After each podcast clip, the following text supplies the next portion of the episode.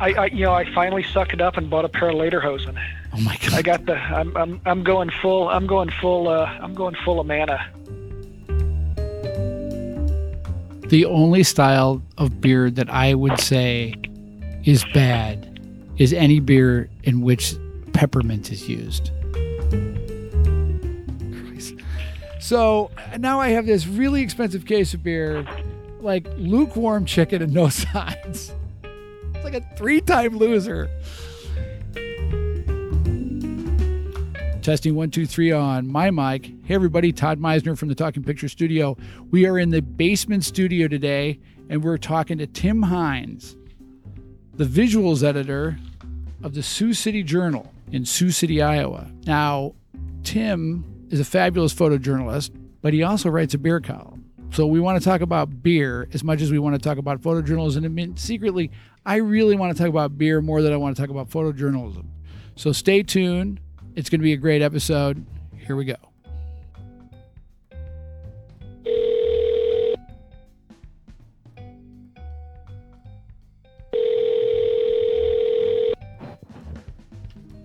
Journal photography. Tim, may I help you? Tim, Todd Mizener. How you doing, Todd? I'm doing great. How are you? My eyeballs hurt from looking at photos. That's the price of being the visuals editor of the Sioux City Journal. that is uh, that that is that is definitely the the blessing. Maybe I don't know. If I'd have just uh, if I'd have just started editing that time lapse as I went instead of waiting till the last minute, my life would be good. But you know how that goes. Time is a precious commodity. Since this is a photojournalism podcast, and I have Tim Hynes of the Sioux City Journal on the phone, the visuals editor. I want to know. I've got to. I'm, I'm obligated. It's union rules to ask you photojournalism related questions until we get to the real topic that I want to talk to which is your beer column. But anyway, so how are things at the Sioux City Journal today, photojournalism wise? You know, you know, things are going well. Uh, the journal, like all of the all other newspapers in America, are facing some challenges. I just said that uh, the time is the most precious most precious thing that we have here, and and that'd be the truth. You know, we've uh, we've got a lot of work to do, uh, not a lot of people to do it. So so time is the big issue. But overall, we're I, I think we're doing well. We're hold, we're certainly holding our own here. Well, that that's good to hear. I, I know that that's the same way it is for us. Is that you you have the you use the resources the best you can, and hope it all comes out in the wash. I guess. Uh, first of all, can you do me a favor and introduce yourself in the sense of give me a, a quick history of Tim Hynes? Well, certainly uh, the, the the long the long saga starts uh, in Williamsburg, Iowa, just uh, a little west of Iowa City, uh, which is my hometown. I started working for the Williamsburg Journal Tribune newspaper when I was a uh, junior in high school. That would have been 1982. Uh, initially, just shooting high school football games, high school sports, and got a part-time job during the summertime doing uh, that photography, as well as uh, doing some county government reporting. Um, enrolled uh, at Iowa State University as a journalism major. You know, went back uh, the first two summers to work at the Journal Tribune as sort of a fill-in managing editor, where I did a lot of reporting, a lot of paper, page layout, and of course a lot of photography. Uh, throughout college, I worked um, as a stringer for the Associated Press's bureau in Des Moines, as well as uh, had a part-time uh, 20 hour a week photography job at the Des Moines Register and was also at that same time the photo editor of the Iowa State Daily. Uh, uh, was was named uh, twice named Iowa College Photographer of the Year while at Iowa State, which uh, was which is pretty cool. Uh, graduated, worked for a newspaper in Nebraska, then moved back to Iowa to uh, Fort Dodge, worked there for five years, and then took the chief photographer job at the Sioux City Journal back in 1997 have, and have been here happily ever since. Well, that's awesome. That's awesome. I, you know, I, I've been at the Dispatch Argus for 30 years. Opportunities sometimes have come up to leave, and it's always turned out better that I didn't. And so I imagine is that the same for you? You know, I, I have had I have had opportunities and been asked to apply for jobs elsewhere. A couple of those I actually did apply for, and in retrospect, um, you know, a few of them I, I interviewed for and then then withdrew. a few of them I decided, you know, that's probably not the opportunity for me. And um, had I have been offered and or taken those jobs, I would probably not have a job right now. So it it ended up uh, being fortuitous uh, that I that I've stayed here, and, and, quite frankly, it wasn't a tough decision. Uh, Sioux City um, is a is a really nice community. It's about eighty five thousand people, a great diversity, yet still maintains sort of a hometown feel. I, I like to joke that it's the the largest small town in the state of Iowa, and you know that that's that suits me fine.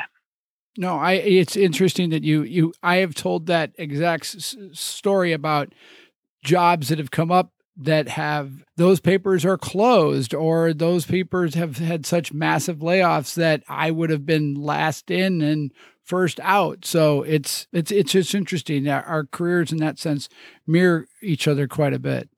Um, were you a no, did, I'll, I'll, did you say you were a junior in high school in 1982? Correct. I was a junior in high school in 1982. So you graduated no, in 1983. I love those gold lame shirt era. yes, I had big hair. Let's not talk. I, I, there are no, you know, there are very few, you know, people are like, hey, how come we don't post pictures, like funny pictures from high school? It's because I had glasses and big hair. I, I don't want those pictures in the public bloodstream because once they're out there, I can't get them back. Well, you know, my, uh, my Facebook page has a photograph shot by a friend of mine from Iowa State uh, when I was at school. It was, it circa approximately uh, 86 or so, and I had a uh, had had a perm and the uh, the mustache and and a uh, um, I think was a Swiss Army surplus wool overcoat on, and it was yeah, it was pretty it was pretty 80s. Awesome, um, awesome. Luckily, luckily, none of the photographs where my hair was red, which was kind of that punk rock phase. Uh, oh, my hair is naturally uh, red, so I couldn't even get away with it. Do you had you had punk rock hair? Well, you know the thing. The thing was we were all shooting black and white film, so that red doesn't quite. Uh, the, the red never quite made it to uh, made it to color film. But but the one of me on the CyRide bus with the uh, with the trench coat that that was uh, some very rapidly fading Ektachrome. Tell me about this this. Now you you alluded to it at the beginning. This it's a three and a half year time lapse. I'm fascinated. Tell me about it. Well, it, it's an interesting story. Um, when my wife and I uh, finally bit the bullet and bought a house, um, we bought one that was about half a block away from an, an, an elementary school. Now, this particular elementary school um, was the oldest uh, in use elementary building in Sioux City. Uh, approximately late 1800s was when the first iteration of this building uh, was first built. Um, in the intervening uh, years, well, let's say in the last 20 years, Sioux City uh, started a program to rebuild its aging aging schools. They started with some middle schools and started replacing elementary schools. Well, about uh, let's say about five or seven years ago, the talk came up to uh, replace the Bryant Elementary School. And it kind of, kind of, the school board hemmed and hawed and hemmed and hawed. And eventually, three or four years ago, they said, yep, we're going to do this. So the school, there are a lot of plans floated around to rebuild this building. And the, the, the upshot was I am now next door neighbor. Instead of being a block, half a block away from the elementary building, I am now next door neighbors with the elementary building. And and when they finally came up with a site plan, because throughout this time we were worried that they were going to buy this, this school district was going to buy our house and tear it down and use part of that land for the school, which ended up not happening.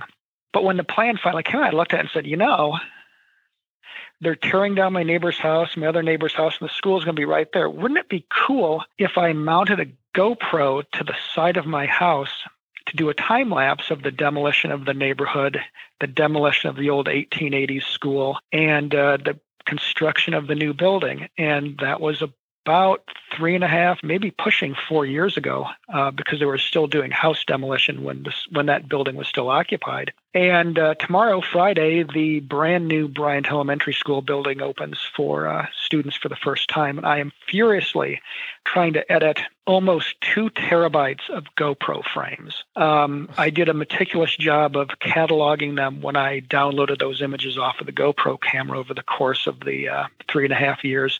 But sadly, I was negligent in not making time to edit them at the time. So I'm going through and I'm picking. Uh, basically, comes down to one frame every hour for the time that I have, you know, sort of action, so to speak, in the time lapse. So I'm working on creating a master, um, a master uh, time lapse, and then I've recorded some audio of the uh, of school administrators talking about the process of uh, finding a site for the uh, or finally figuring out what the new building was going to look like, the demolition progress, and of course the construction of the new building.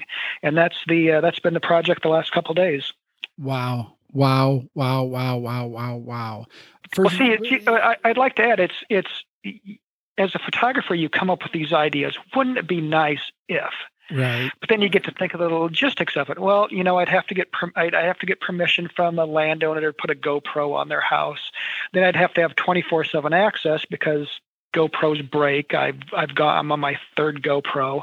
That was my that was my next get, question. How long how do you get GoPro? How do, you, how do you get electricity to the thing? The GoPro battery might last an hour and a half or two hours if you're lucky. So you need to constantly have access to this thing, and a lot of times, you know, it's it's it's just it's for this particular project, it's not going to be worth it. Well, I was the homeowner. Right. If I were if I were the photographer going to approach a homeowner, I would be the homeowner. So I mounted a, a GoPro uh, Hero 4 because that was the new model back then when this project started.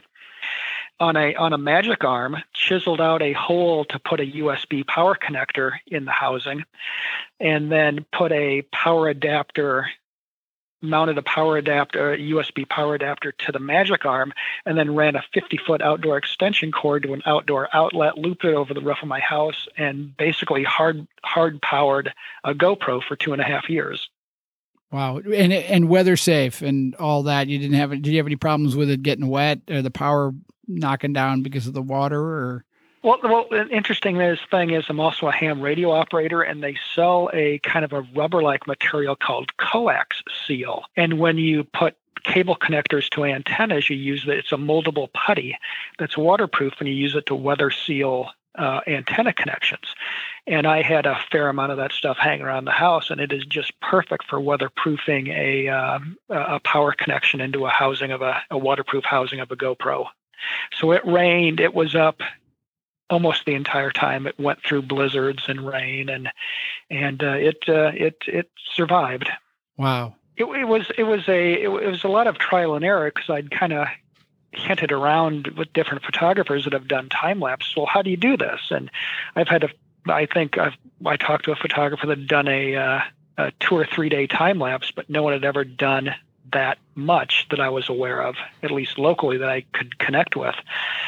So it made sense, you know, if the the the housing itself is weatherproof. I had to uh, notch out, cut, a, basically drill a hole in it to put the USB power connector into it. I also, I had I had the GoPro backpack, the the auxiliary battery, uh, so that gave me a bit of a cushion. But I just powered the thing and used the coax seal, and it, it for the most part it worked. There were some issues. It would uh, the Wi-Fi would mysteriously just plain stop working randomly and you know there might have been there might be a stretch of two or three days when the thing was not working and when I was not aware of it. But fortunately, two or three days over the course of three and a half years, yeah, you know, as long as it as long as it didn't happen during the demolition of the old building or the major part of the construction of the new building, it pretty much seemed to not make a difference. There were also times in the winter when there was no visible activity going on where I just shut the thing down. What are you building it in? The time lapse. You know what? I'm doing the editing in uh, in Photo Mechanic uh, just to go through everything because. I can click through photos like no one's business and right. sort them. Because you know, I had some firmware fa- failures where the camera just, for whatever reason, I don't know whether it took a, uh, you know, took some static electricity or there might have been a nearby lightning strike or something. I had to reload firmware five or six times, so mm. there were some issues that way. Uh, the plan was to uh, create the master timeline uh, in Photo Mechanic. It's right now the folder has somewhere on the order of 15, 12,000 photos in the master timeline right now. Of course, that'll be winnowed back. And, you know, I might just drop those into uh, MPEG Streamclip to create MP4s out of them, and then stitch multiple MP4s back into MPEG Streamclip to further condense it. You know, I might take it into Final Cut and uh, and, and compose it that way with uh, with the help of our, our multimedia producer here. But you know that's kind of where I was thinking about going on that. It's going to be fairly basic. I, as I said, I have audio of the administrators talking about the building, and that'll just be uh, that'll just be dropped into the background. How long do you think in the end it will be? I am shooting. I am shooting for seven minutes because uh, most people have the attention span of a photographer. so I'm trying to. I'm trying to. I'm just trying to condense it as much as I can and still do justice to it. So there might be you know, th- there might be a lot of t- um, condensing of time during some of the periods where there's not a lot going on. You know, it may be only one or two or three frames per day when there's a lot of stuff going on. For example, the demolition of the existing, the, the previous Bryant building, you know, that might be 20 or 30 frames in a day. How many, just fr- depending on going on.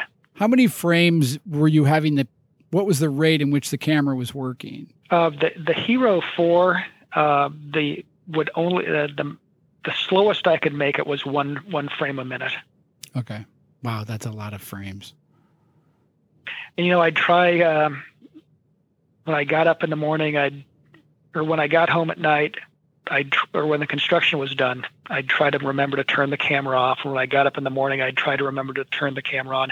But I have a lot of uh, 400 frames of darkness where I just left the thing running. Well, who knows? Maybe a coyote runs through the scene. You never know. Well, it was amazing. Uh, the neighbor's house, the uh, the the school, the school district uh, bought their houses and allowed them to live there for a dollar until the point where they were getting ready to tear them down. And after they after the after the after the neighbors had left their had had moved out of their houses and demolition was imminent, it was amazing how many well thieves actually broke into the now vacant houses and stripped them of copper. And I, you can see some of those in the GoPro. I mean, not enough that you can identify anyone, but it was just very interesting what goes on in the neighborhood, uh, especially at dusk. It, it was interesting. I had actually uh, uh, a well dressed older couple mid 60s, pulled up with a trailer and went into the neighbor's house and was were pulling all kinds of stuff. And I said, you, you got you got permission of the demolition company? Oh yeah yeah yeah yeah yeah. And I, uh, two weeks later, I talked to a guy from the demolition company. Uh, nobody, nope, nope, don't know anything about that. So there you go. Just uh, interesting. Any other hot projects on the horizon? Anything interesting no, that your readers are going to be excited to see that you guys are doing? Well, our uh, Justin Wan, our multimedia producer, is working on a uh, semi long term project. I don't want to uh, kind of let the cat out of the bag, so to speak, but uh, he's spent a lot of time working with uh, with some families to do a to do a topic that's uh, fairly timely. It's actually it's grandparents who are raising grandchildren. Oh, that's an important topic. I, I, I know of a couple of families. My wife worked with someone who's because of various problems, they're um, the grant there she works with the grandparent and they're helping to raise um, their children's children. So and a, that is uh, that's topic. exactly what uh, that's exactly what Justin and uh, Dolly Butz, our health reporter, are working on right now, and that should that should land in the next couple of weeks, and they've been really uh, they've been really uh, busting it to get that done. And the uh, the visuals, there's a lot of there's a lot of video stills and significant video, and it's going to be a, a really really nice bit of package, a nice package, nice nice journalism for those two. Well, I'm excited about that. I, I follow Justin on um, on Twitter, and he's always got something interesting to say. So beer, Let's talk about beer. How did you be? How, I'm just, you know, I'm just pussyfooting around the photojournalism. Let's face it. I mean, blah blah blah. Photojournalism. We take pictures for a living. Blah blah blah. Hey, let's talk about what's really important. Beer. Um, how did you become? How did you become a beer writer or a beer columnist? Well, you know, you can you can blame our parent company for that. Uh, it, it, actually happened. It happened in Davenport. All good things happen in Davenport. Is that not true? That is that is true. I'm here to officially f- salute the flag and say that is a true statement. Well, let's let's let's broaden that. Let's let's call that the uh, the Quad City areas, the entire the entire metroplex over there. Right. Um, we're talking 2006, maybe early 2007 uh, Lee Enterprises brought together publishers and editors and online editors and visual people for a series of uh, uh, seminars about the impending digital revolution. Keep in mind, this was 2006, 2007. And uh, they had, uh, we were sitting at a conference and we'd gone through all of our, our meetings. Everyone was going to tell us, everyone was done telling us, uh, you know what we need to do. We need to ramp up video. We need to yeah, the stuff the stuff that we're now doing a lot of. This these were the seeds that were planted in in 2006. And we'd gotten done eating, and uh, of course they they they pass around drink tickets, and there's a bar, and every every person gets a drink ticket. And it, it so happened I was seated at a table with our uh, with, with, with workers from our sister paper in Madison, Wisconsin, and for some reason I don't know why beer came up. And I it, it I the upshot was I was I'm shocked. I'm simply shocked. Stop the podcast now. I'm shocked. I know a bunch of journalists in a room and beer would come up. He would, yeah, it's it's it's it's bizarre. Never in a million years. But I, I I started an argument about some kind of beer from Iowa being just as good as some just as good or better than some sort of beer from Wisconsin and that got the that got the capital the Madison people all kind of bad of the shape. It was it was good nature. It was very good natured, but you know we're kind of going back and forth like a little fencing match. And my publisher, who was at the table, if you think you know so blah blah blah much about beer, why don't you write about it? You know, because we just had a whole bunch of seminars about podcasts and online blogs and vlogs and all kinds of stuff. And well heck that sounds like a great dodge. I can i can i can research beer at work uh, on an online sort of sense and, and and and talk about beer. And here's the publisher giving me the okay. And uh, so i started writing about beer in 2007 um, and two years ago celebrated the 10th anniversary of the uh, it's called Subaru uh, after Sioux City uh, beer blog. It was mm. one of the first newspaper based beer blogs, certainly certainly the first in the state of Iowa, one of the first uh, in the Midwest.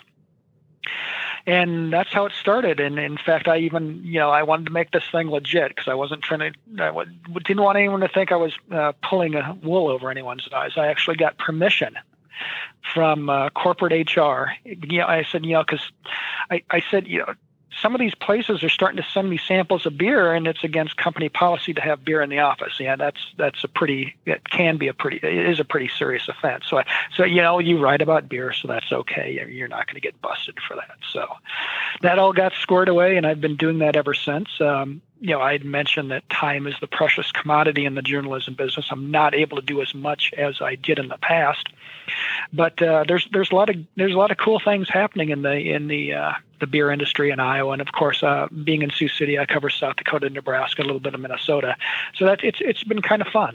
Wow, I I'm I did not know that it went that back that far. Um, though I am not surprised about the drink ticket thing or the arguing with the people from Madison about beer. Um, the the next best subject to, to argue with the people from Madison is football, but that's neither here nor there. I have a lot of Wisconsin fans in my family, so some years they're frustrated and by Iowa's victory, and other times they gloat, and that's the way it goes. I try to be a good fan and keep my mouth shut because my wife, you know, I, my it, wife it, tells me to. In, in, in all fairness, I have to say I love Wisconsin cheese, beer. What's not to love? Well, that's exactly right. And it's nice that I have all those relatives up there because I can stay for free and a lot of times drink for free. So that's, you know, if I play my cards right and I'm really nice at Christmas. Was the beer, if you think back on this beer that you were arguing about, was it an argument about Spotted Cow? Because Spotted Cow to me is just not as good as everybody says it is. You know, for for uh, Spotted Cow, um, for that style of beer is Killer Good beer. I mean, it is it is one of the cleanest, um, cleanest, best examples of that style, certainly in the Midwest. You know, as craft beer drinkers sort of evolve, people tend to. I mean, it, becomes a touchstone beer, but people evolve to the IPAs and the stouts and the sours and the different things that are going on there. But um, yeah, you know the largest the largest selling beer in in in Wisconsin and understand that Miller and Miller Lite are based in Wisconsin, that's saying a lot for that beer. I, I think it's very good, but that said, when I go to New Glarus, that's general. When I go to the brewery in New Glarus, that's generally not what I uh, what I buy when I take the tours. Uh, much more apt to buy one of their sours or uh, uh, even Fat Squirrel, their brown ale. Oh, I love Fat Squirrel. I'm actually out of Fat Squirrel currently. I have a few Staghorns left in the beer fridge. I'm actually currently, as we speak, drinking Sprecher's Oktoberfest, which is quite good. Um, you know, I'm, I used to be able to buy Sprecher in Sioux City, but they've kind of pulled the uh, pulled the beer out of the Sioux City market. You may still be able to buy it around Iowa City, but I, I kind of miss that one. And and to get back to your original question, I think the argument was over Capital Brewing's Blonde Doppelbock. Oh, that's a good beer. What were you arguing for? Oh, I, I was arguing that it was uh, probably one of the best ones that I'd tasted, but at that time, um, I thought it was a pretty uh, overbearing flavor. Again, talking about how craft beer tastes evolve. Right. When I've had it recently, no, no, it's just a good solid blonde Doppelbock. But at the time, I remember just being a powerhouse of a multi powerhouse of a beer that that I enjoyed and really liked. But it, I was having a hard time. You know, it was like uh, you know, it was like reading uh, Homer's uh, uh, the the Iliad or the Odyssey. You know, you you you stagger through the thing, and you're you're better for you're better for having finished, and you actually learned something and enjoyed it. But man, the process of doing it was just tough. Well, let's stay up in Wisconsin for a minute and talk about Central Waters Bourbon, um, their Bourbon Barrel series. How do you feel about oh, that? Oh, oh yeah, the, that what is that? Peruvian Morning. Yeah, I think I got the right. Oh, oh, you know, they, they had some misfortune with that beer being uh, getting infected for a few for a few years in a row. Uh, the last batches they were oh stellar, one of my favorite beers. Oh yeah, I, I didn't know anything about the the, the infected uh, batches, but I that is one I that I I have. It's currently the the basement is just full of beer. This is where the the podcasting studio is, and and where all the beer is. and my wife's candle supply in case that you know we run out of candles. but uh, I, the beer outnumbers the candles, by the way. Iowa breweries. I have been in the last few years incredibly surprised by the experimentation, the risk taking, and the quality of and the no, sheer number of breweries in the state of Iowa. And they're you know, like you go to the Iowa Tap House, you you'd spend like what a year in there and not drink everything they've got on tap. but I'm just amazed. I mean, you've been doing this for 10 years. You've seen the ele- the evolution of Iowa brewing and how does that look from your perspective from the macro view? Or yeah, macro view. Well, let's let's uh, let's do kind of a deep dive. Let's let's go let's kind of go way back in the history books here. Um so we're, gonna um, we're gonna keep this kind of quad city centric. Okay. Uh, if you want to go back, we're talking 40s, 50s, 60s here. So there was um, the Sioux City Brewing Company that um, went out of business in 1959. Purchased, went out of business. Uh, before that, um, uh, Blackhawk Brewing Company in Davenport went out of business. That left one brewery in the state of Iowa, and that would be the uh, Dubuque Star Brewing Company, which was renamed the Pickett Joseph Pickett's Brewing Company, uh, which had a couple other names. I think it went back to Dubuque Star Brewing Company. Eventually, you know, I'm having a hard time figuring out when uh, Dubuque Star closed, but let's let's call it early '90s. Uh, I remember uh, one of my favorite beers in college. Um, in 87, 88 would have been actually drinking Dubuque Star at the M Shop at Iowa State University. So if you think about that era of the 80s and into the 90s, you had you had Dubuque Star that was uh, putting out some pretty darn good beer for a kind of a macro lager uh, beer, uh, special with Pickett's, and then later with the with the, the actual Dubuque Star beer. So in 1985. Um, three people decide they're going to take a bunch of old dairy equipment and they're going to create Millstream Brewing Company in Amana. And they actually get Joseph Pickett's, uh, Joseph Pickett to uh, come up with the recipe for their flagship beer, which would be Schildbrau, which is now brewed today. So, you know, 85 was really when uh, craft beer in Iowa started. Now let's let's jump back to Davenport to about 1992. So we're talking 85. It's Millstream, Millstream, Millstream, Millstream, Millstream. Dubuque Star closes early 90s, and then Front Street Brewing in Davenport opens up. They are the uh, first brew pub in the state of Iowa. And then very shortly after that, um, Raccoon River Brewing and Court Avenue Brewing in Des Moines open up. Now, um, I'm, I'm going, I'm using these figures off the top of my head because I don't have that information in front of me. But in approximately 2007, 2008, there would have been, I believe, 18 or 21 breweries in the state of Iowa. Uh, fast forward to 2017, and there were about seven, 75 breweries in the state of Iowa.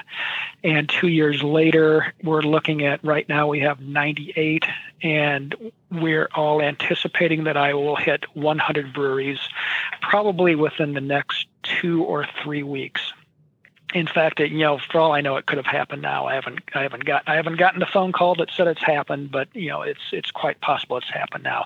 And you alluded back to the experimentation and the proliferation of breweries. You know, it kind of goes back, if you really deep dive, almost every town of any substance, meaning two or three thousand people in the state of Iowa had a brewery, or was or or the next town over that was that size had a brewery.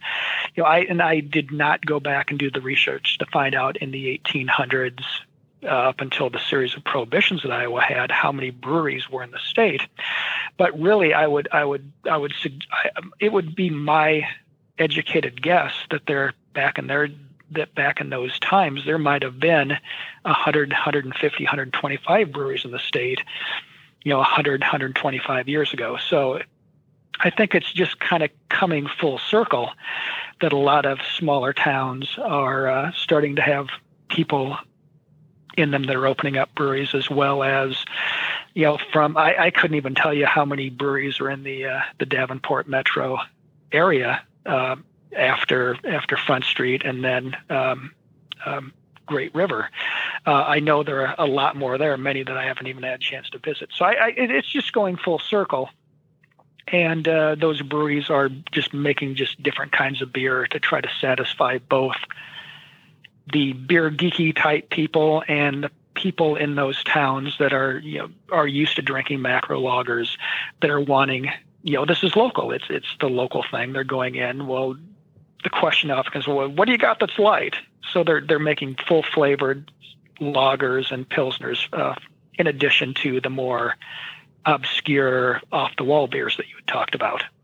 Last I was in John's grocery yesterday and I picked up Triple B Bourbon Barrel Blonde from uh, Peace Tree. And okay. and it and it's for me I love when I find stuff like this because I'll stand there and look at a rack and looking for local beers and looking for Iowa beers or Illinois beers and something that it, like I love sours. So, you know, Exiles stuff appeals to me because they'll make various sours, experimental sours and various things. And then uh, New Glarus has their thumbprint series that they'll have sours and whatever. And um, Destihl Destihl in Illinois has um, their Wild Sour series, and so these are all kind of standard. You know, those are the kinds of beers that I stock that nobody in the family will drink. So I drink them myself, and they can drink other stuff. Um, well, when they go downstairs and open the fridge, like Uncle Todd has nothing but sours. Look in the back. Look in the back. There's all sorts of good stuff back there. The proliferation of sours. Well, of course, back to let me go back to Triple B real quick was that I bought it on a lark. There was four. It was under five dollars. I was surprised that it was. They only charged me less than five dollars for four beers. I, I, that usually doesn't happen. I got it home. Got home. Put it in the fridge. Forgot about it. My wife goes, "Oh, what's this new beer that you found?" And I'm like, "Oh, I'll open it. I'll find out. I've never had it before. I don't know anything about it. I didn't even search it on Untappd before I bought it. I just Peace Trees makes some really good stuff. The stuff they made with John's Grocery, that the, their anniversary beer, I thought was excellent. So I opened it, poured it in a into a um, tulip glass, sat down, took a sip.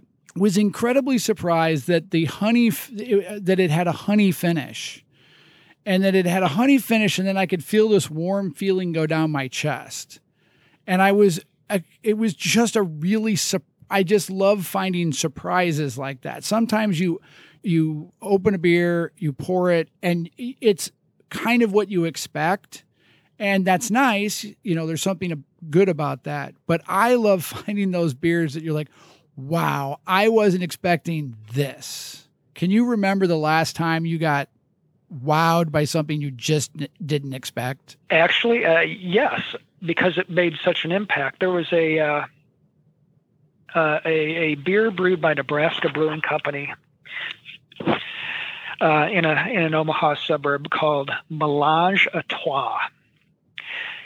Um, it was kind of a barrel aged mashup. It had some Chardonnay things going on. It was just a phenomenal, phenomenal beer. Uh, my my tasting notes from that were at least four pages long, and even wow. after I, I, wrote in my review that after after all those tasting notes, I still didn't understand this beer, but it didn't matter because it was good. Buy it. Um, and that was my um, I don't remember what year that came out, but that was my my beer of the year for that particular year. And and the next year that that beer won a Great American Beer Festival gold medal in its category. Um, and it was it's stuff like that. It was just it it's it's seeking out unexpected nuggets from a beer that you may not have had uh, high hopes for or had any expectations of. I, I had expectations of the Nebraska Brewing Company beer because I was familiar with that brewery and the owners of the brewery, and I know they made top quality things. But what that beer gave me was totally unexpected and just totally blown away by that beer. And uh, you know, is is the Peace Tree beer that you had mentioned. Uh, the brewer there is Joe Kesselute, and he has done some uh, just some remarkable beers. Uh, he and uh, uh, Megan, the owner of the brewery, they they did a sake based beer, and as far as I know, that's the only they're the only brewery in Iowa that's that's done a uh, a, a sake style beer that's gone in it, they they never bottled it, but uh, it, it, made it outside of it, its own tap room. You could you could get it, you could get it at uh, the old bait shop and in the tap room. And there's some there's some really uh, really cutting edge things that are going on. The the problem is most of those cutting edge things never make it beyond the tap room. So if you're not in Sioux City to go to Jackson Street Brewing to taste some of the sours that he's making, or you're not at uh, Marto Brewing, uh, again here in Sioux City, um, to taste those sours. You, you, if you're in another part of the state, you're you're going to miss them. Uh, and, and that's that's one of the things that's really cool about the Iowa beer scene. There's so much going on. It's not just a Des Moines thing. It's just not a Cedar Rapids or a Davenport thing. It's a Sibley, Iowa population 1,200 thing. Uh, Wise Eye Brewing is getting ready to open up in Le Mars. Their population is right at 10,000. Um, there is a uh, trying to think of the name of the brewery. They're in Clarion, Iowa.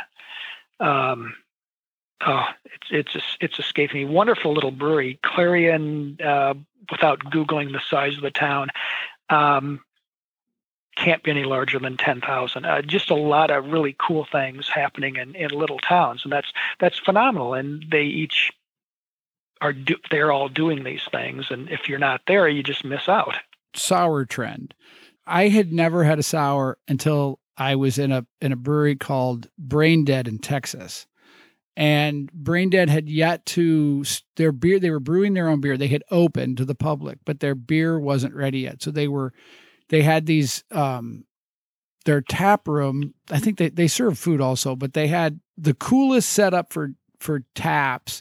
They were all coming out of 1950s refrigerator doors which I thought was extremely cool. And then they had the board, the the traditional brewery chalkboard up above. And so we'd been in there a couple of different nights on my brewery tour of Texas with my brother and who lives in Dallas. I said finally, I said, "Okay, I've had this that. I don't want that." I'm like to the to the the bearded beer guy behind the the the bar. I said, "Just bring me something I've never had before." So he said, "All right." So he goes over and he pours me a Monk's which you know the traditional Flanders red. Yep. And I was my brother hated it. My brother's lived in Germany twice. He's a beerophile. He he meticulous about what kind of beers he likes and just really knowledgeable. But he just absolutely hated the sour, couldn't figure out why I loved it. And I made it kind of my mission after this kind of aha moment for me with sours to find other people that made sours. And I got home and I'm like, who makes sours? Nobody makes sours. And now everybody makes sours. Are you surprised by that trend? No, I'm not. It's because of people are, that are having that exact experience that you had, uh, where you've tried some of the traditional imported uh, Flemish sours, and and uh, the one of the new things now. Well, it's not new; it's a ancient style, but uh, Gose beers uh, that originally came from Goslar, Germany, and and Leipzig. You know, people were searching out for those sours, and they were they were hard to find because they were all imports. So there were quite a few uh, American breweries that started doing them, most notably uh, New Belgium with their Lips of Faith series, the La the Transatlantique Krieks, uh, that proved to be real popular. But the issue with those beers is it takes a long time to make a traditional sour ale. Well, they, there was a brewing style called kettle sours. We could make a sour beer uh, in in a lot less time than what it would take to do a traditional foeder style sour Flemish, and it didn't require a lot of extra equipment. And so a lot of breweries across the country, and especially in Iowa, started making kettle sours, which I think are wonderful beers. Uh, I always have a fondness for the traditional, uh, uh, the traditional sours. I, I think there's a lot i find there's a lot more depth of flavor and richness in those types of beers versus kettle sours but uh, the breweries in the sioux city area they all make just a, a, a ton of a ton of those sours and they're they're very well executed and, and really really nice and nice and drinkable beers. And my wife who um, is not uh, who humors me in the beer geekdom. She loves craft beer, but she sticks to mostly the mainstream styles, and she's she's heavily into sours now. We are we're we're having a get together this weekend, and she, uh, the question she asked me last night was, "Do we have any sours? We're going to have sours. Do we need to get sours? Well, you should probably you should probably go down to to Marto and Jackson Street and get some sours."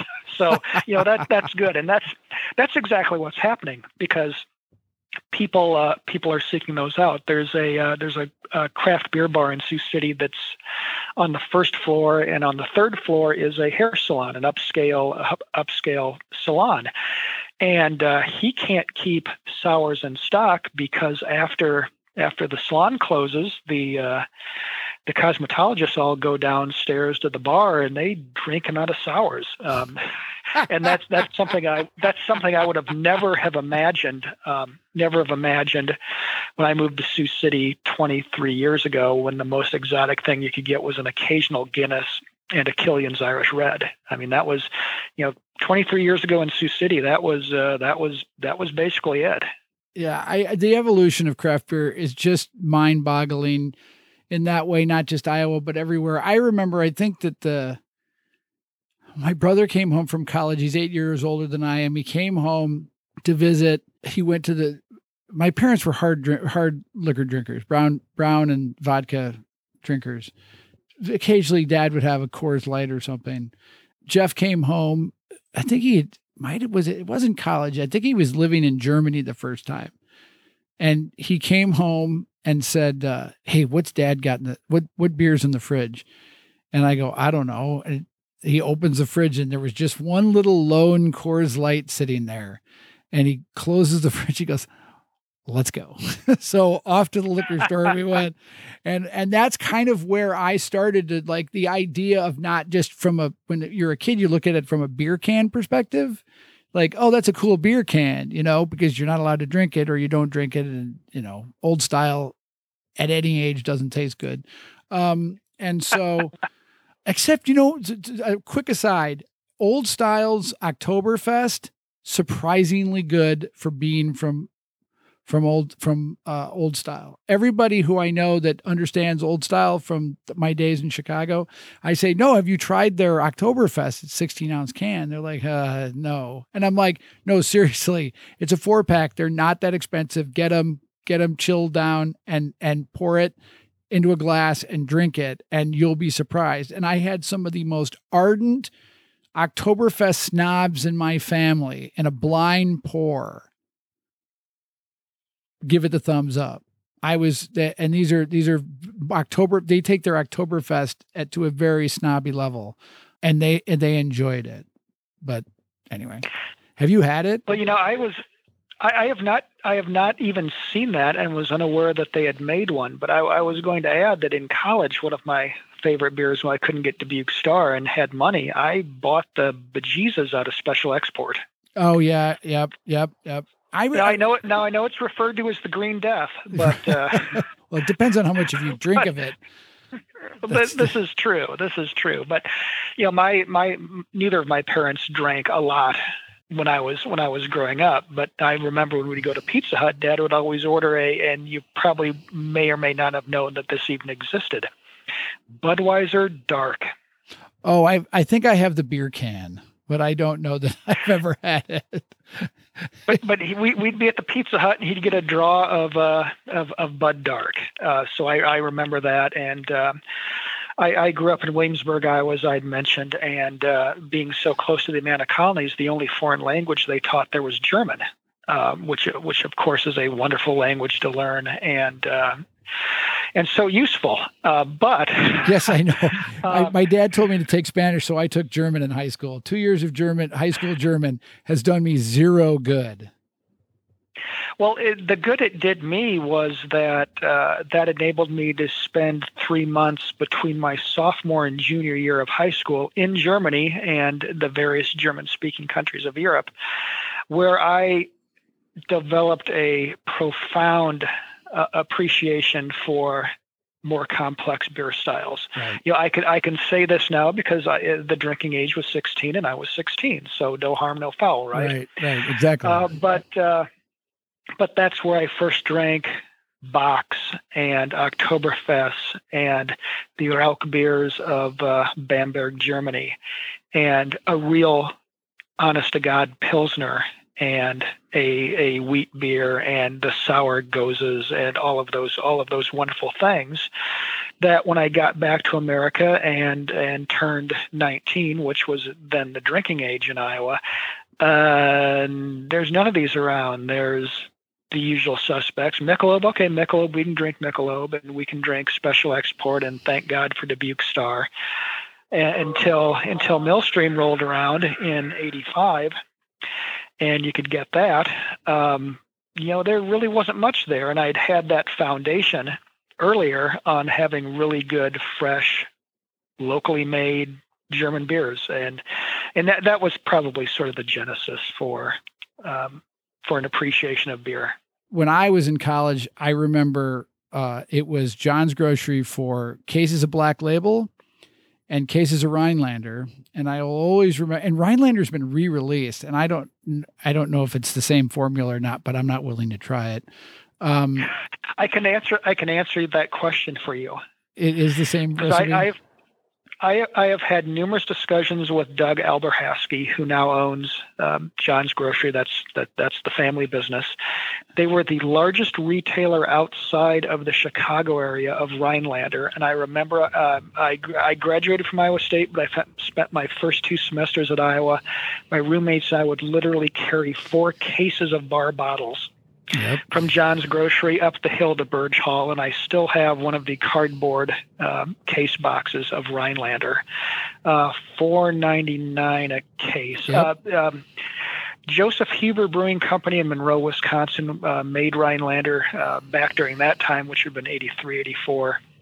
It's now called Minhas Craft Brewery. Um, a, a, a uh, family from Canada uh, purchased that and they did re-release the Rhinelander. It doesn't taste the way I remember it. It could have been the romance of being a 19-year-old college freshman in Burge Hall drinking beer. I don't know. It it didn't taste the same, so I bought a uh, I bought a Rhinelander T-shirt and a couple of pint glasses, and um, we'll call it good. Yes, yes, that's right. It it's I remember that the the um, their slogan was refreshing as the North Woods. And I used to say that wood would taste better than Rhinelander. Um, but anyway, yeah, a black label. Oh my God, too much black label on a Saturday night. That'll uh, tear up your insides. But anyway, but the the the idea that I think the first other of legal drinking age, I remember my brother was uh, getting married in Oregon, and Red Hook, uh, before it was purchased by InBev and ruined, that I remember him getting, uh, and I maybe I'm maybe I'm romanticizing it. Maybe it was the best, one of the best beers I had had up until that point in my young life, but I remember it, it just was. It was a revelation that this didn't taste like any beer that I had ever had before, and my brother had uh, arranged for a, a a keg to be at his house for some bachelor party or something or something, and I'm just like, this is just so good. And then I saw it someplace in I don't know, the, the early 2000s. And I'm like, oh, Red Hook. I remember this is awesome. And then I had it and then it just didn't either the either the formula has changed, which I've heard that it has, or that it it it just doesn't like you fall in love with something and then you realize it's just not that good because other things are better now. And they they they brewed a black ale, I believe it was called Black Hook, that I, I remember as being especially good. Yeah. I think they also had an ESB that I enjoyed, and that would have been weird. I'd, I'd have been in Sioux City at the time, so we'd be talking 98, 99, thereabouts. So, what beers do you know about that are on the horizon that we should be looking for? What's well, coming down um, the pike that people have leaked to you for your column? well, I'll just I'll just I'll I'll just talk in generalities because I'm not aware of specific ones that are coming out. Uh, it's it's it's almost Oktoberfest time. You know, I. Um, well, now I you're combining my next question with this question. Okay, go for it. I, I, you know I finally sucked it up and bought a pair of lederhosen. Oh my god! I got the I'm I'm I'm going full I'm going full uh I'm going full Amana. You're going uh, full year. lederhosen. All right. And so uh, you know Millstream uh, Millstream just released their uh, their Oktoberfest a couple of weeks ago. It has not, to my knowledge, made it to Sioux City yet. That is one of my favorite beers. August Schell Brewing Company up in New Ulm. Their Oktoberfest is stellar. There are a lot of a lot of really good Oktoberfests. Uh, there's an Imperial Oktoberfest that Lion Bridge in Cedar Rapids Ooh. brewed called Octobot. That is a a stellar beer. Ooh, I've you not know, had I, that. I'm intrigued now. It it you know it it, it it takes an awful lot for anyone to make an Oktoberfest that I really don't enjoy. Um, I have not had a uh, poorly brewed Oktoberfest in a uh, in a very long time. Um, taste differences to me come down to just flavor profile, one that I prefer versus right. you know a flavor, an Oktoberfest flavor profile I prefer versus one that I may not prefer because it's not balanced. But I, you know, I've not come across a poorly made beer. And if it sounds like I'm dancing, I'm not, because uh, uh, if if I can get climb on a soapbox, you, you follow social media, the Facebooks, the Twitters, people be complaining about. I hate this beer. I hate that beer. Blah blah blah blah blah. Well, you, you it may be a beer that you don't prefer and that's that's 100% cool but there's a big difference between a beer that you don't prefer the flavor of versus a beer that's bad. A bad to me a bad beer implies one that for whatever reason was poorly brewed either because it was not brewed anywhere towards any sort of style. Or standard. Or or standard or one where the quality control was not where it needed to be. Uh, maybe it had got too much ox- dissolved oxygen pickup when it was canning, and that's that's a flaw that happened at the brewery. Or, you know, uh, they were making their sours, and somehow uh, a bug got into the regular beer and funkified it, and they still chose to ship it. Or maybe they didn't even know that it happened, and it went out the door. Uh, yeah, I so when I when I talk about a bad beer, I'm not talking about a beer that I just don't like. I'm talking a beer that's gone technically bad. and quality control flawed. Um, it's just a beer that I don't prefer the, the, the taste of versus a bad beer. So I, I, I want to make that clear because I think a lot of really good breweries who are doing good work get knocked because people, oh, that's bad. That beer's bad. That beer's bad. Well, no, it's not bad beer. It's a one of the best brewed example of the style of beer you don't prefer. Right. Yeah, I, I don't. I don't. I don't prefer Hefeweizens and but I'm only going to call a Hefeweizen bad if it's flawed. Right. I'm not going to call it bad because I don't like it because yeah, you know, it's not my style. You know. You don't like Hefeweizen, but you know, I am not a big fan of Hefes because I the, the, the I find the banana and clove profile to me for my taste buds can seem overdone. Hmm. Um, but you know, I I I drink I drink the half and I go, man, that's that's textbook. If I were judging, if I were a beer judge, if I were judging this at contest, that would be a that would be a 90% beer. It would be an 85, 90% beer or even higher because it is dead on. But am I going to spend 12 bucks a six pack? Probably not because it's not my thing. And that's, uh, you know, in my mind, that's perfectly, perfectly legit, but I'll never call that beer bad because it's, uh, it's by the book, perfect, exa- almost as perfect example as you can get of the style, just, just not a style I prefer. The only style of beer that I would say is bad is any beer in which peppermint is used. I don't know why anybody would want to mix perfectly good ice cream, which ice cream, peppermint ice cream is awesome, but why anybody would want to put something mint in beer, I don't get. I get tired of people who want to sound smart to say that things are bad, but still peppermint. I don't get. Have you ever had a peppermint beer you liked? I wouldn't call it peppermint, but I'm trying to think of the brewery, and it might have been a, a, a, a Minnesota-based brewery. They made a mint stout that was just knock you on your butt good. Oh, really? Well, Minneapolis it just had a just had just had a hint, and I'm trying to remember who it was. It, it just had a hint of uh, a hint of uh, uh, fresh mint flavor. Uh, sometimes when beers are flavored, I find the flavors can be a kind of uh, artificially tasting. Right. I mean, this one is just straight up like they took real mint leaves and steeped them somehow, and and hopped on the left foot and did an incantation and did it again on the right foot. It was a wonder. It was a wonderful beer. Well, I stand corrected on mint. There can be good beers made with mint because Tim says so. But the one that I had, the one that I had from a brewery that's not too far from here that shall remain nameless. It, it's in Illinois. It's not an Iowa brewery. I thought, what the hell are you doing? This is terrible. and, and, I don't know, whatever. I mean, it's. Um, but I've and I've also, if if you want to get really offbeat, I've had uh, uh, basil, Thai basil. I think it was a Thai basil saison from a brewery here in Iowa. Again, I drank it not expecting that I would like it oh man, this is good stuff. And I heard a lot of people, it was at a festival in Des Moines. I heard a lot of people say, oh, I didn't like that. I didn't like that. I said, well, that's, that's, oh, I like that. That was good stuff.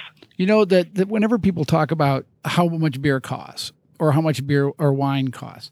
Now, I also have a lot of wine. I, I love wine. Uh, I prefer reds, tannic reds. Mostly, you know, well, and everyone's not talk about wine. It's a whole other podcast. But there's a there's a video that John Cleese did that talks about wine and basically takes these very expensive wines and some middle priced wines and some not so expensive wines and takes them to a party and tells them the people that the that there is one bottle in there that's worth a lot of money that they'd be tasting from. The one that they thought was the best, if I remember this video correctly, the one that they that the person liked the best, they always thought was the most expensive bottle of wine in very many cases it wasn't. But it's it's really about what you like and what you enjoy to drink. It really doesn't matter how much it costs. Let's let's think about how this works here. The, the most i've ever spent on a bottle of beer was i, I got a bottle of uh, sam adams utopias and i think i paid $180 for that bottle of beer. Uh, it would have been uh, the uh, the equivalent of a uh, no, uh, a 750 milliliter bottle. And it, granted, it was a it, it's more of a cognac than a beer, although it is technically beer. That's that's the most I've ever spent. Um, you know, I have to really think long and hard uh, before I you know my my cutoff point is five to seven dollars for a 12 ounce bottle of beer, which kind of puts it in the in the, the Bourbon County Stout right. range. Um, you know, I'll, I will certainly spend more money than that on a bottle, but you know, that's it, that's the point where I have to, you know, uh, yeah, is is is is how much I think I will like this beer worth fifteen bucks for this beer versus, right. you know, ten bucks. I that kind of is off the equation. for Yeah. a bottle or two. Yeah, it, it's like the first time I found the first time I bought 120 minute, and I've only bought it once from Dogfish. It you know it's kind of the white whale. You you don't see it, you don't see it, you don't see it, and all of a sudden there are two six packs left at the Hy-Vee, and you're like, uh, okay, here's my opportunity. I'm going to buy it, and I think that was, I think that was 35 bucks. I think that was a 35 buck six pack. I think that was the most for a six pack I've ever spent. Um, the most money I've ever spent on beer is a hilarious story. I might have told it on the podcast before, but um, La Folie was uh, I I called around to the various liquor managers and found out that the liquor manager in in Milan, Illinois, would order me La Folie because nobody else was was getting the bottle. So I, he goes, "Well, how much do you want?" Now, well, you know they're that the you know that they're bomber bottles. Not everybody knows they're bomber bottles, and actually, I didn't know when I was ordering the bottle that they were bomber bottles. So he goes, Well, how many do you want? I go, I don't know, a case. He's like, Are you sure you want a case? And I'm like, Yeah, what the hell? I'll get a case. So he's like, Are you sure? And I'm like, Yeah, yeah, yeah. Well, he didn't mention that they were bomber bottles. He just said, Are you kept asking me, Are you sure you want to order that many? So I ordered a case of La Folie bomber bottles. And I didn't know that I had ordered a case of La Folie bomber bottles. And so I he calls and says, Your case of beer is here. I'm like, awesome. So I go out and uh, my wife goes, Hey, can you while you're out there, why don't you pick up some fried chicken and some sides from the deli and we'll have that for dinner. And I'm like, super. So I drive out to the Hy-Vee and I get there. And have you ever seen the scene from uh, Terms of Endearment where where uh, Debra Winger's in line and the the the, the the uh, cash register. She doesn't have enough money. And the register she's like you're going the she keeps adding things and going the wrong way. And it's all very embarrassing. Well it's all i could think of because there was this line of like five guys behind me. And i go uh, yeah i'm here i'm here to pick up the the case of la Folie. and i look down and i'm like holy crap. It's a case of bottles and the and he goes are you sure you want all these? I'm like and I look at this long line of people and I'm like not willing to do the math in my head as to what I really want to buy. And so I just bite my lip and hand my credit card. And I don't remember what it was, but it wasn't cheap. And now I'm thinking, oh my God, I have to come home and tell my wife that I just spent this enormous amount of money on beer. Um, and explain to her that I was too stupid to ask if they were bomber bottles. So But wasn't, go- wasn't that a phenomenal beer? it was a phenomenal. if you're going to get a case of something, that Yeah. would be the one to get a case and of. I have one left. I have one left. Uh, I think it was 16. I have one that I should open. It's ready to go. I should drink it. Maybe I'll drink it tonight in celebration of this podcast. And and so to make matters worse, I take the bottles out to the car. And then I'm like, oh crap, I got to get the chicken because you know coming home with the, an expensive case of beer and no chicken would have been bad. So I go and I get I ordered the chicken, I get the chicken, but I I I get home and so I'm like, hey, here's the chicken, and oh by the way, and she goes before I got to the by the way, she goes, where are the sides? so I'd forgotten the sides. So Jesus Christ. So now I have this really expensive case of beer, like lukewarm chicken and no sides. It's like a three time loser. My wife forgave me. She still loves me. She's still married. I just heard her come in the back door. So we're still married. So that's good. Um, or at least she's living here. I don't know. Um, but yeah, that that that is that is my my great stupid beer story because you know I don't get drunk anymore. Uh, you know, I just buy I just accidentally buy way too much beer because I'm too stupid to look that the bottles were bomber bottles and not 12 ounce bottles. Why wouldn't I want to buy a case? But he he asked me three times. And Lisa was like, "Well, didn't you know? Didn't they didn't they say anything?" And I'm like, "Well, he kept asking me if I really wanted that much." And I I kept saying yes, and she's just shook her head and smiled and apparently she still loves me, so that's good. Oh, good. and oh, she good. and it would be great if she drank beer too, but she just drives me to breweries and drives me home. It's nice that she uh, she indulges me. I don't. I always joke with people that I'm. I don't do heroin. I don't do cocaine. I just do craft beer, and so she drives me places. So which is nice. So, sir, I can't tell you how much I've enjoyed this podcast. Uh, we talked a little bit about photojournalism. I think you're you're. I can't wait. When it when do we get? When is the the time lapse again going to premiere? I am hoping that we can get that pounded out by the uh, middle of next week. Okay, awesome. I'm looking forward to seeing it. Uh, I will att- I will send a link to uh, I will put a link with the podcast after I get it edited and your project is finished. I want to tell you that one of the secret reasons why I asked you about this was because our kind of our shared history of being photojournalists in Iowa and uh, you know being in school about the same time and kind of having the same job. I, of course, I'm the associate editor now. I don't take pictures for the paper anymore, at least as a job. I mean, occasionally I do, but anyway, was that at an editor's meeting a week ago, we got into a discussion about New Glarus beer and where, and I said the exact same thing that you just said about a New Glarus being, or the Spotted Cow being uh, an excellent beer in that ilk. It's not my thing. I like other beers from New Glarus. And my editor said, "Hey, if you if you like beer so much, how about you write us a beer column?"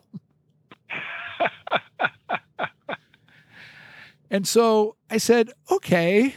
How how often? He goes, "Well, can you do it twice a week?" And I'm like, "Okay." Uh, so I needed to pick your brain on how to do this. So that was my secret, secret, dirty reason for sneaking you into the podcast to pick your brain and get a podcast episode out, out of it.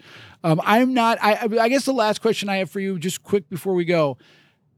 You didn't know this much about beer 10 years ago, did you? Or, and is this is knowledge you've all gained in the process of doing this? Or were you an expert when you started? Well, uh, I, I, I, I never was, nor am I an expert. Okay. It, it is it is from it is from the largesse and kindness of brewers across the country, especially in Iowa. Um, a lot of South Dakota, Nebraska brewers that just that'll just sit down and talk to me, and I'll ask questions, and some of it'll be industry insider stuff, and they're kind enough to answer them, and we'll sit down and have a beer and just talk. And you know, my my having done this sort of mirrors the rise of the craft beer industry in the state of Iowa. So, you know, I've I've I've had nothing to do with that other than be an observer and take notes and being able to to hopefully correctly relay to to readers what I have learned.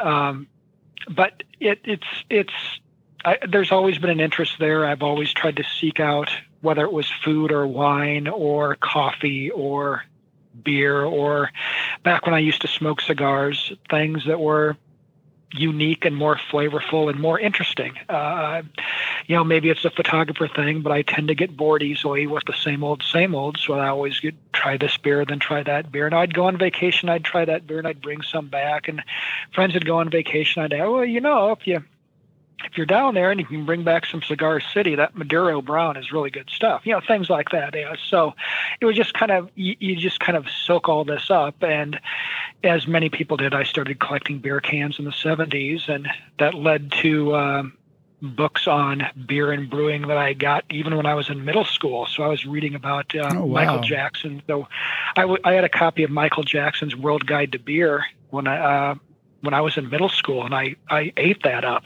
uh, reading it because it was just I found it fascinating. Um, more, not not the alcohol portion of it, but the business, the socio-economic things. The my other degrees in sociology, so just how beer bonds towns and regions and friends and families together, especially when you go back to, to Europe. I, I've always found that fascinating, and and and as you probably know, the uh, the people that are involved in the craft beer industry, especially in the state of Iowa, are the nicest, most oh, absolutely. giving people. You know, they are they are comp- they are competitors, and we they in no way, shape, or form is the craft beer market in Iowa saturated. Uh, there will always be spots for breweries that are doing good work. and and but breweries that you would think would be competitors uh, to Davenport breweries or to Sioux City breweries, they're doing collaborations. They're talking. They're sharing information. You know, they're they're not sharing secret formulas. They're not sharing business plans but you know they'll you know it, it's i i know cases of a of a brewery in cedar rapids that was starting up that talked to another brewery in cedar rapids. I'm having problems with this. What can i do? And they're they're freely giving up information. Um, i've had discussions with an iowa brewer uh, whose father is in a different industry and kind of took them to task. Uh, why are you why are you why are you giving them that? You you learn that the hard way. Let them figure it out. And you know, it was a competitive thing. And the response was, oh, well, I have the answer. Why do they need to learn it the hard way? Because it sucked learning it the hard way. I can help this person out. If I'm going to beat them, I'm going to beat them by making better beer or being faster or being smarter. I'm not going to beat them because I'm not going to tell them something. And that's that's what I enjoy so much about the craft beer industry, of the state of Iowa, is just that that pervasive sense of family. And uh, to the extent that I've been allowed to observe that, it's just been remarkable. Always blows me away how nice people in the craft beer. And, and what I like about the vibe of craft beer was when, if you go to a brewery and you're there having a beer, it's a communal more of a communal event as opposed to when we were in, in college and you went out to the bars and it was people were on for lack of a better term the make and so you were out drinking and you were looking to meet somebody. And so, but yeah. I, when you go out to a brewery, you can have a discussion with about anybody without any tension about any other subject, about whatever. And it's just so just relaxing. I was in Great River and I was wearing an Iowa shirt, and this guy in a Nebraska shirt stops me and goes, Bob. And I'm like, I'm not Bob. And he's like, You're not Bob. You look like Bob. And I'm like, I'm still not Bob. And I'm like, what do you how do you like your new coach? He's like i love him. I think he's going to do great. And he's like how do you you know how's iowa look this year? And i'm like well i think they look pretty good. I think they'll be i think they'll be good. And he's like oh cool. It's really great talking to you. I'm like oh really? Remember i'm not bob. If i see somebody that looks like me i'll send him over to you. It's like great if you were in a sports bar, you would not have had that conversation with an Iowa fan and a Nebraska fan. It wouldn't have happened. So it's just a, that kind of communal feeling that you say that, you know, I, I was at in Cedar Rapids at Iowa Brewing and they were having a release and my wife and I went there and uh, oh man, I they were out of what I really wanted and I was trying all this stuff and it was all really good and I've really had a great time. And my wife and I were walking back to our car, and it turns out the two guys that that run it or own it or whatever were standing on the sidewalk to get to where my car was. And I'm like hey guys great job. And he's like okay what did you like about it? And so I so they were picking my brain a little bit and and then he reaches and he's like oh I want you to have these. So he pulls he's got all these like free keychains and stuff in his pocket and he hands he's like oh I want you to have this and take this. And he's like oh thank you so much for coming. Come back anytime. And I'm like this is why, I, and I turned to my wife as we walked away and I said, this is why I love craft beer. Cause like you have a conversation in the middle of a sidewalk, walking back to your car, and the and the owner wants to give you keychains because you like his beer. I mean, I mean, I got plenty of keychains, but it was the the thought that counted. Um, but anyway, I can't thank you enough. This was great. I, I, if I you know, if I can learn half as much as you and do as have a good a job of of this alleged beer column I'm supposed to write, um, uh, I'm still in the planning stages. Then, then, then I will have been a success. I, I can't, I can't well, thank you enough. Well, you're more than welcome, and I'm I'm sure you'll uh, you'll knock that one out of the park. And if you have any questions or need anything, as always, just just give me a shout. All right, thanks, man. Good luck with the project, and uh, send me a, a, tweet or a text, and let me know when it's up, and so I can make sure I can and uh, let everybody know about it. Will do. Thanks, Todd. All right, thanks, man. I'll talk to you later. Bye bye.